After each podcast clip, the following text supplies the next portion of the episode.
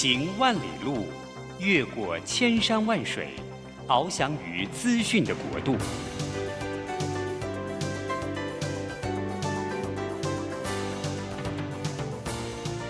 以全方位的视野，飞向更高更远的目标。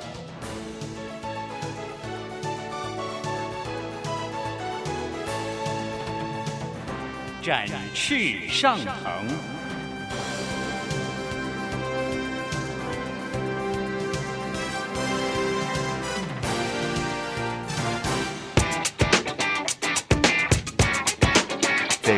改变的时代中，让我们学习用新思维、新眼光，掌握新趋势，给自己一个看得见的未来。欢迎收听《魅力学习，看见未来》，李文娟主持。让我们一同纵览资讯潮流，掌握最新的趋势观察与生活情报。早安，欢迎准时锁定《魅力学习，看见未来》节目，我是主持人文娟。今天非常高兴哦，我们请来跟我们一起在播音室的来宾呢，哦，他有非常多重的身份哦，他是一位连续成功的创业家，也是一位靠主得胜的梦想家。而且还是一位作家哦，同时真正的身份是美商 CEO，还有以色列旅人。我们欢迎波阿斯，波阿斯早安。呃，早安，文娟你好，各位听众朋友大家好，我是波阿斯。大家都看过《路德记》嘛，所以你就是路德她老公，就对。如果从圣经那个角度来说的话，这名字是你自己取的吗？嗯，对，是我自己取的。那当然，我《路路德记》里面的波阿斯，我觉得我一个土财主嘛。然后拥有很多的土地，那最主要的话，当然他是很愿意去支持孤儿寡妇，但是对外的名呃对外社群的一个名字。那因为之前我去以色列之后，我就慢慢喜欢摄影。那摄影的时候，我特别喜欢照眼神啊，照手的互动在以色列。然后那时候我就想说，好了，那我在 Facebook 上面做一个。一个 fan page 这样是，所以在上面就会分享很多的摄影集跟一些反思的文字。我加了你的 FB 以后，发现哎，我们有很多共同朋友，你的粉丝有很多我的共同朋友，所以呢，很多都很很很很喜欢以色列。是，你是相当有名气啊，然后而且布拉斯很有才气耶，就是说喜欢摄影，但是你没有真正的学过，对不对？你是完全是无师自通的。对我，其实你说专业，我也不认为我是专业的摄影师。那当我到以色列的时候，我刚开始我甚至只用手机照而已。那照完之后回来给一些朋友看啊，然后自己的 Facebook 发，然后。就很多朋友说，哎，我会照。那我的我我自己当然没有太多信心，我只是很随性的照。那慢慢的去以色列越来越多次，我就买一个小相机，那特别的去做一些照相。那所以其实某个层面我也要说，我很谢谢以色列。所谓谢谢以色列，就是他我后来有去思考一些事情。有时候在因为我自己商业人士嘛，在创业上面，那有时候在创业的年轻人常常会觉得可能哦我没有资源，which 可能是是确实的，他可能第二层面、第三层面是确实是。没有资源，但是我觉得在第一个层面的时候是一个自我内在的发掘。那所以觉得我跟以色列的土地建立关系的时候，它让我发掘到我里面我本来不知道的自己。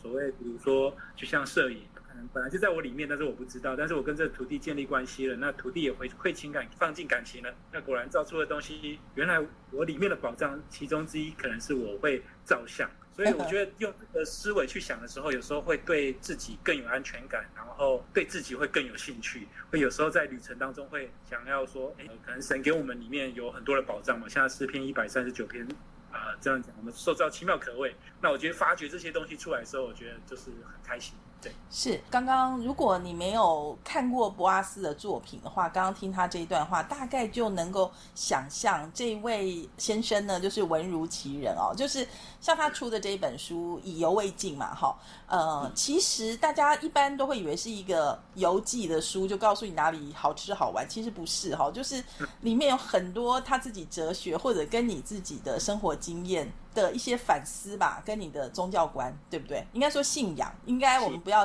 强调是宗教，对不对？是，知道你是小留学生，对不对？就是很小就去了美国嘛，对不对？我我是高雄人，在高雄长大。那因为小时候真的很不会念书，每次都是倒数第一名的。然后国中还被留级，因为读道明中学嘛。那父母可能就很担心。那我小时候算是比较，我其实个性是比较内向的，那比较不多话。那父母又很担心。然后奶奶在洛杉矶，他就想说送我去洛杉矶读书一下好。然后小时候因为就是脑袋都空空那一种，然后又很喜欢睡觉，一直在睡觉。那那到了洛杉矶之后，父母又不在，很多人都去 party。那那时候，那我现在回想，其实睡觉有时候是因为还没有找到自己的热情，那某个层面也是一种啊啊逃避吧。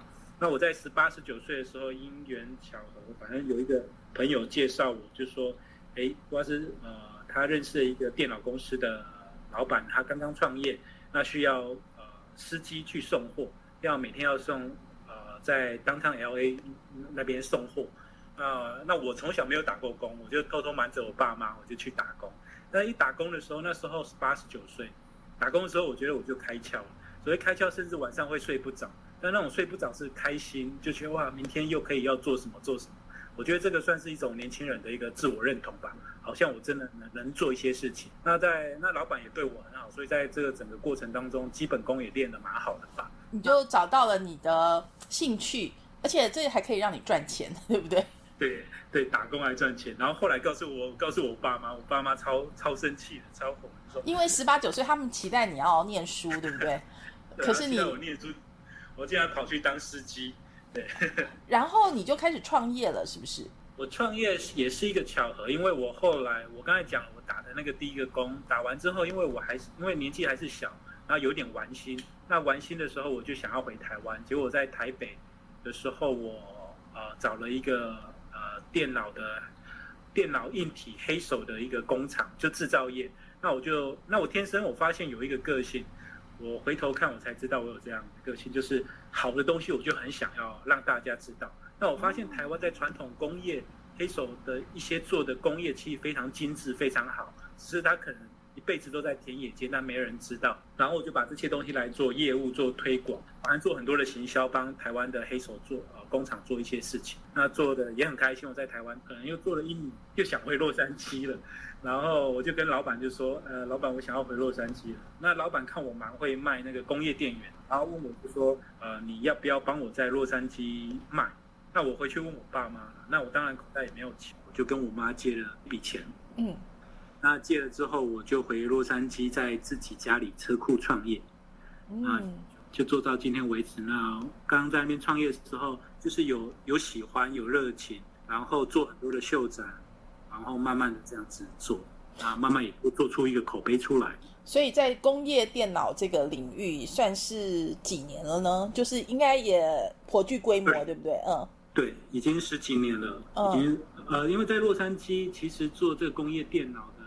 制造工厂不多，制造公司不多，不需要这个伺服器一定要黑黑的嘛。那想不到这样子的时候，当我去做秀展，因为我们是做 B to B 的，所以是对企业的，不是对消业啊消费者。那像西门子、波音、Raytheon，他们都是我们的客户，他们就哎看上我们的品质，跟我们一些专业跟外观都很漂亮，他们就会想要叫我们做一些就是 OEM 的一些制造，这样子开始。是，所以其实你很年轻就。取得了事业上的成功嘛？如果要定义成功的话，我当然觉得就是可能算是吧。嗯，那你们家是第三代基督徒吗？可以形容一下，就是主在你的创业过程中扮演怎样的角色？我自己是第三代基督徒，那小时候是长老教会长大的。那当然信仰它本来就是在我里面的。那在二零零九年的时候有发生一件事情，就是二零零八年是金融海啸风暴，我们公司当然那时候是没有事情，那我就还蛮蛮安心的。工业电脑的成长都算是蛮稳定的。台阶式的成长，但是二零零九年的时候五月份，公司突然亏钱。亏钱的时候，其实公司没有亏过钱。那次那次亏钱，我也真的不知道该怎么办。就是亏钱了，公司五六十个员工，然后我在洛杉矶的厂房也蛮大的，然后都是贷款，所以真的不知道该怎么办。然后后来那时候，当然我都有去教会，就是礼拜天的基督徒嘛。然后有然后有一群弟兄就问我说，他们刚好要去以色列，问我要不要去。那我从来对以色列是从小圣经里面知道的地方，那当然实际上对他完全不了解。那况且我公司在五月份时候是在亏钱，那既然有弟兄问我要不要去以色列，但是我心里还是有一个感动，想要去。有人邀约要去以色列，那去了以后，对你的人生、对你的事业有什么巨大的转变吗？哦，我们要休息一下，待会回来再听博阿斯来聊哦。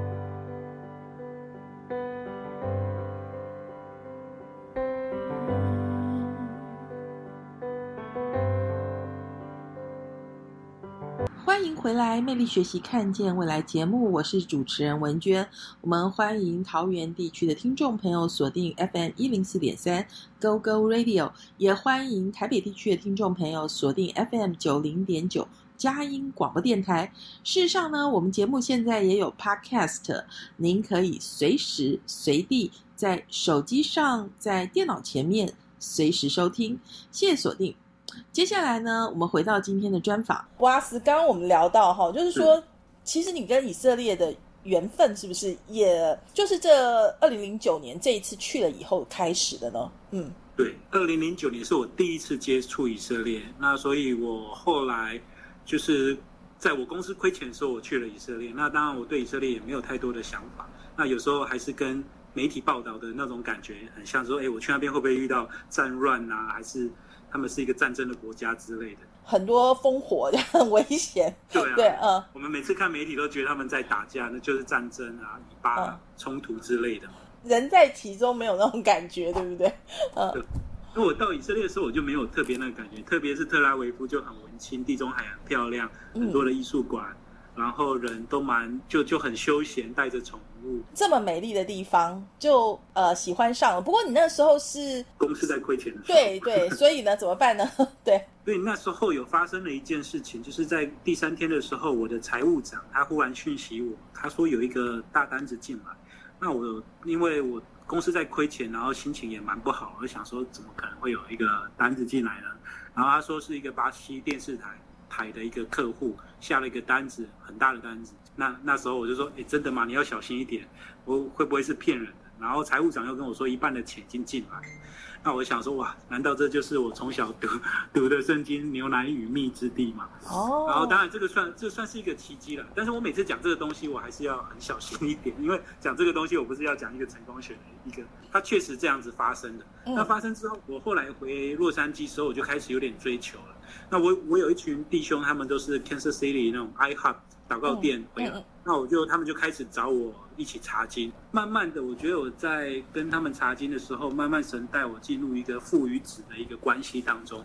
我们的神是充满感情的神。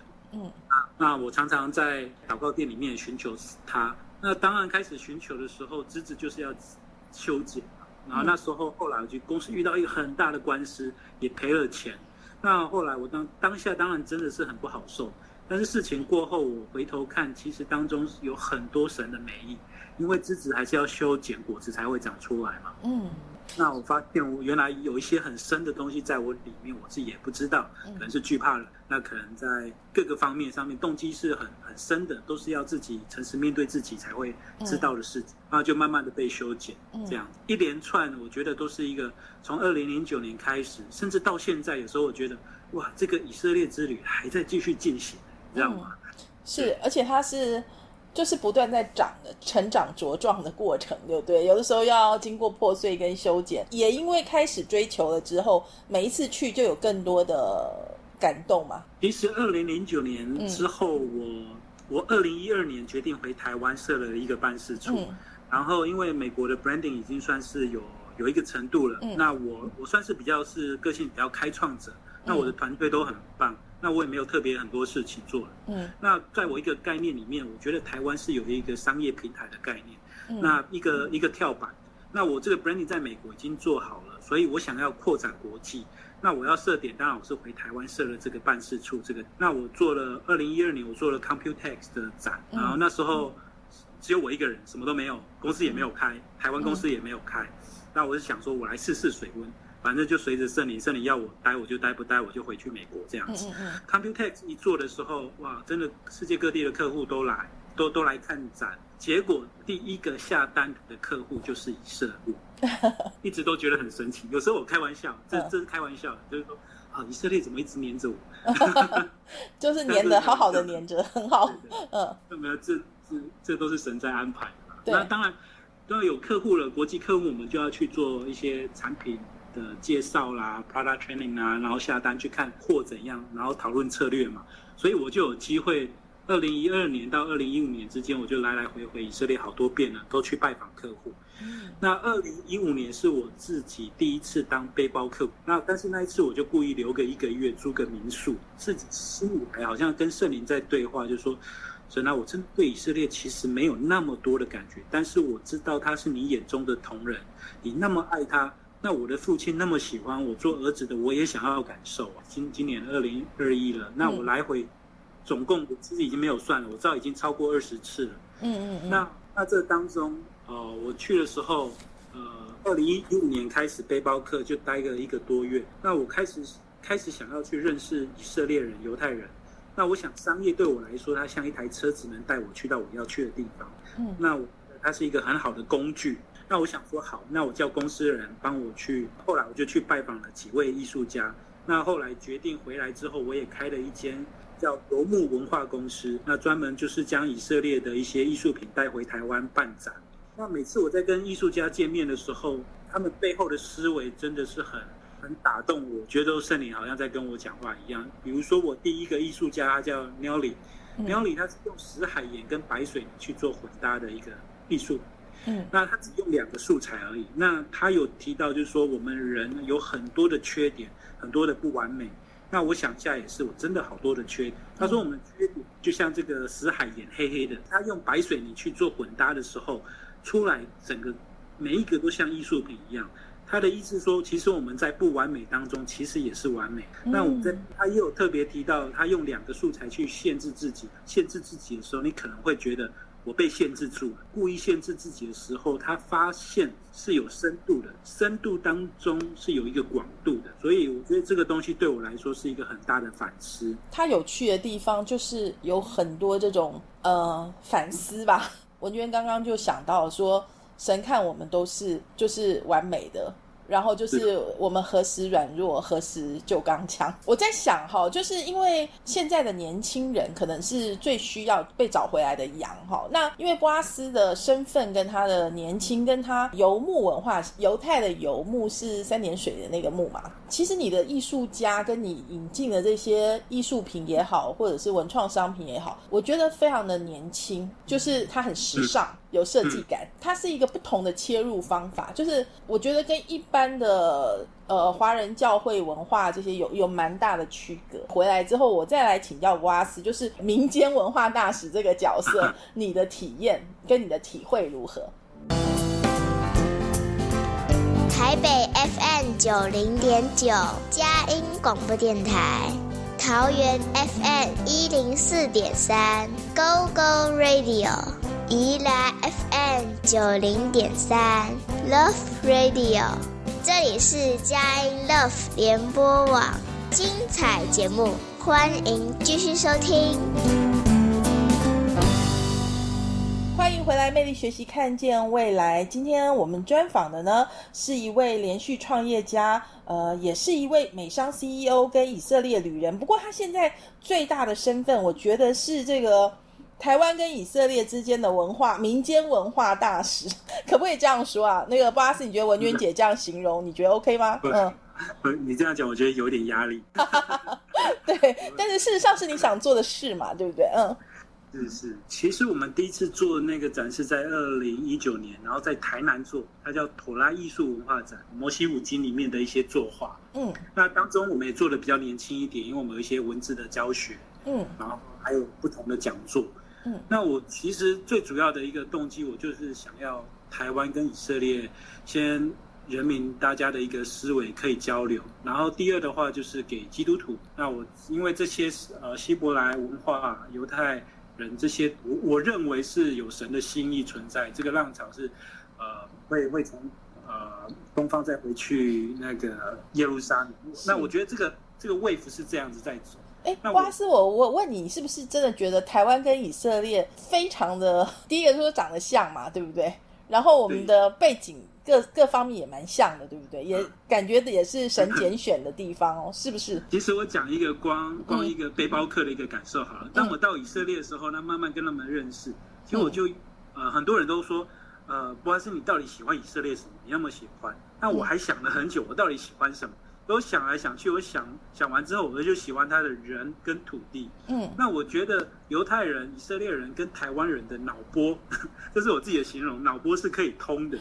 那所谓通，我觉得可能失散多年的兄弟的感觉吗？我觉得有诶。有时候我在美国的时候，在跟朋友呃美国人聊天啊，干嘛？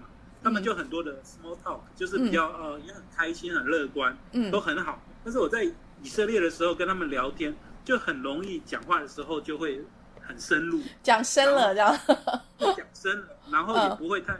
其实以色列人真的不浮夸，我然后我觉得跟他们的教育跟背景真的是有关系，因为他们也都是读妥拉的嘛，守安息日，然后教育跟华人也都非常的像，嗯，然后又很重视家庭，重视教育，然后也有金钱观，对，然后又流离颠沛的，对，所以从小又吃苦，还蛮像的，对不对啊？对，蛮像，所以讲话起来那个。那个本质啊，我觉得是是很通的。那我也蛮喜欢，连他们自己也都这么觉得。对，所以你觉得，哎，这件事情是你的负担吗？或者你的呼召吗？就是后来就是加大力度来做这件事，甚至你的本业，我觉得你现在的力气好像放在文化这一块比较多耶。其实说真的，我的个性还有过去的一些经历，我我不是目标导向。嗯，我所谓我没我不会特别的说设定我一定要这么走，还不会这么走。但是这整个过程的旅程，那我当然就顺着我们的天赋怎么带我，我就怎么走。那我我也不认为，虽然他有他的辛苦面，但是说真的，我觉得非常的开心，非常的有价值。我就是顺着这个际遇在神安排的怎么，嗯，神都一直有在，也就是我也开心，他也开路，然后又要做涉猎餐酒馆。然后也不是我故意一定要做，因为去年是疫情嘛，那当然就没有出国，然后都在台湾。嗯，蛮想要讲，就是我去以色列那么多次之后，每次在听犹太人、以色列人在讲他们对土地的一个情感，嗯，我是非常非常感动。那某个程度也非常的扎心。那我台湾长大的嘛，然后虽然后来是小留学生。那在这当中后，我发现我跟我的土地好像又没有那么熟。那我就说，哇，犹太人对那个土地的情感那么深。有一次我去一个酒庄老板的一个呃一个地，然后他带我去一个一个古山洞，然后古山洞上面都是葡萄园的根，他就跟我说，波阿斯，你看这个洞上面的一些呃葡萄的根，它就是预表我们犹太人。我说为什么？他就说。我们跟土地的关系是非常密切，而且你要面对过去的失败，土地呃是会让你继续的往前走意思就是有未来，好多的思维。对对，得地为业这件事情 是必须要先去面对呃过去的这些盘根错节，才有才有可能。所以你看，以色列后来复国，一九四八年复国之后，你看现在算是奇迹式的，一直非常快的在成长。是，所以说一般人讲到以色列哈，就是大部分就是呃 stereotype，就是刻板印象，就是你刚刚讲啊战火呀哈，呃这个不稳定啊这些，然后呢再深一点人就会想哦新创之国，然后就是 很多诺贝尔奖得主之类这样子，就是但是你的观察不太一样，你是从更深一点的文化对不对，跟他们的心底的那个基础去出发。台湾的背包客去那边，然后跟他们渐进式的越来越认识，嗯，那比较真实看到他们的一些一些事情，我就是慢慢的去消化这样。因为我觉得你真的深入他们的民间，就是因为比如说像我们有的时候会跟着，你知道基督徒也喜欢圣地之旅嘛，那通常我们都会是去朝圣，就是很多很多宗教的行为。所以反而可能看不见，就是旅行团看不见他们生活，或者说就是思维的那个深度的那个部分。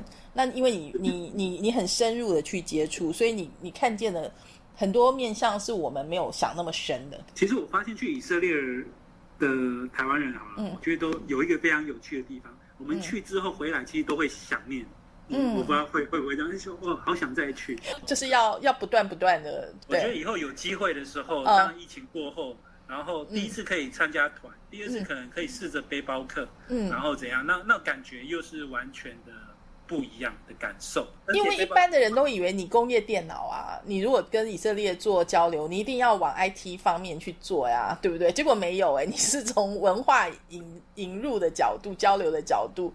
还有艺术策展的角度，我的财务长都说我是不是失控？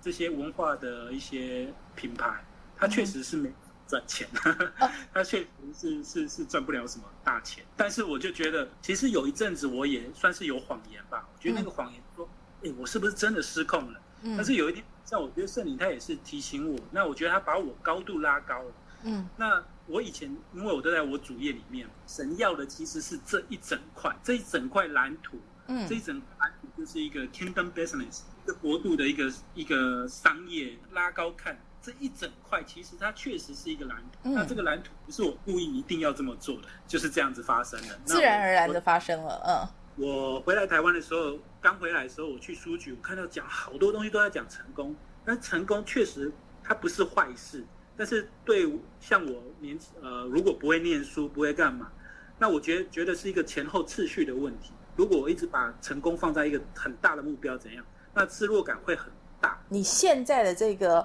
神的蓝图的事业哈，还有未来哈，你打算可能会往哪个方向走？我们休息一下，待会回来继续聊哦。欢迎回来，魅力学习，看见未来。呃，波阿斯刚刚有提到哈，就是他从这个工业电脑其实做的很好，这么年轻就做到这个 CEO 哈。可是呢，就是当他就是到了以色列，就是接触以色列文化之后，决定呃把自己的事业版图。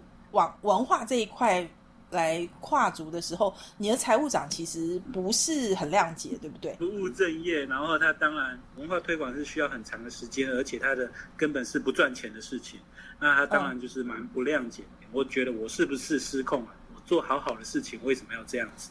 但是我就觉得圣灵有在提醒我，他把我拉高高度，以前的本业跟我后来做的这几件文化推广的品牌。这整一这整块是一个 kingdom business，是可以有连接的，就对了。嗯，是有连接，它是一个蓝图，它是一个神国的商业。你你要不要来一一件一件的讲这几个文文化事业目前的定位？嗯，我后来去以色列之后回来，我当然就开了游牧文化公司嘛，找以色列的艺术家将他的啊艺术品带回台湾，然后做展。嗯，这个是一个。那第二个，我后来做了啊阿西梦，阿西梦它是一个希伯来银饰。品牌，嗯，那它银饰现在有大概七十几种，全部都是希伯来文字，嗯，做的，它没有太多的设计，就是文字。因为当初我的动机就是想要推广这个希伯来文字。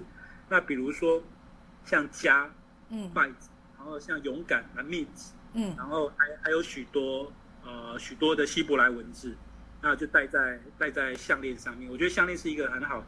工具。对，大家应该知道希伯来文，它就是这样子，呃，做成银饰，它很漂亮嘛，就像英文的这种项链，只是是希伯来文这样，而且基本上我们圣经用希伯来文的圣经，大家应该很知道那种感觉，就是充满力量的感觉，应该是这样讲哦。哎，对，说实在，波阿斯也是力量的意思嘛，对不对？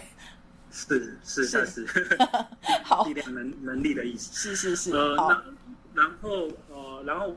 我后来因为去年疫情，那我又做了一个牌子，因为我后来慢慢喜欢服饰的东西，我就做了一个叫 Umbrella。Umbrella 的意思是只有一条路没有退路，那是以色列国军的一个口号。但是我就是没有退路，因为我太喜欢了，就勇往直前，可以这样翻译，或者是向着标杆直跑，可以这么说，可以这么说。那我这些牌子，我全部都是，当然我们有我们的信仰思维在里面，但是我整个在。做文宣，在拍照各个方面都是很年轻，而且是对墙外，呃，也都慢慢的在发生的。像我们的衣服，我们找外面的很多的模特，找们外面的网红。那我们也蛮感动。有一阵子我看到，哇，好多东区的年轻人在穿着我们 Umbrella 的机能袜。那机能袜后面绣着希伯来文字“土地”。哦。对。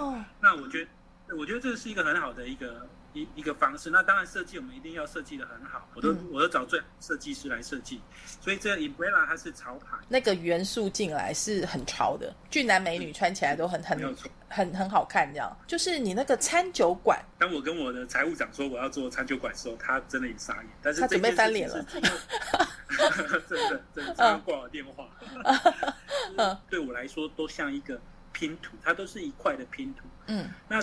疫情的时候，那因为有一个 agent 忽然告诉我说：“哎，旁边有一间店要卖。”然后问我说：“呃，好啊，我试看看。”那因为我蛮喜欢的，那我就贷款。结果贷款有下来。那重点的话，其实我也可以把它租出去，也会相当不错。嗯。但是心是有个感动，我想说，都走到这一步了，那我想说，呃，这一块对我来说，可能是这个拼图的，能把全部的拼图拼在一块的一个平台。嗯。它就是那个底就对了。当然，吃东西一定要做的好吃，因为是以色列餐酒馆。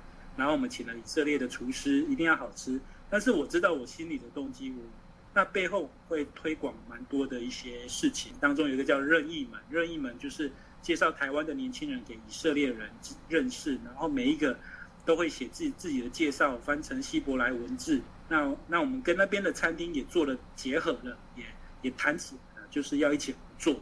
那未来，那当然，如果其实我们台湾年轻人有很多的 talent，其实，在不管在设计上面，那，在啊甚至制造上面都很强。那我觉得以色列跟台湾是有很多的互补。那当然，他们要找人才的时候。也可以在这个 App 上面去去找这个餐酒馆。其实因为疫情的关系，不然应该已经开幕了，对不对？装潢啊或者外观都非常完备了。它在信义区，在四四南村旁边。那它是一个大概三十几平的店。那我们里面整个室内设计是花很多的心思。所谓心思，不是说花的材料特别贵怎样，就是有很多的文创的一些设计，都是以色列思维。比如说，我们是手绘了很多。手绘很多以色列过去的一些人物，然后讲一些讲一些有有一些 quote 有有一些思维讲出来。那颜色的搭配，橘色、绿色。我其实看到照片，我就完全想到我去以色列的感觉，就是因为刚刚其实布拉斯有讲嘛，以色列其实很漂亮，尤其台拉维夫那边重回以色列，那里有很多这种呃咖啡馆的感觉，对不对？就是那边的建筑物。非常的以色列，然后食物呢也是百分之百原汁原味，就是像我们有 shasuka 一定要有嘛，然后鹰嘴豆泥、hummus 这些一定都会有。那我们特别一些食材，就是他们一些芝麻酱啊，这些都是从以色列调回来。那我也也很也也很开心找到一个很不错的一个以色列厨师。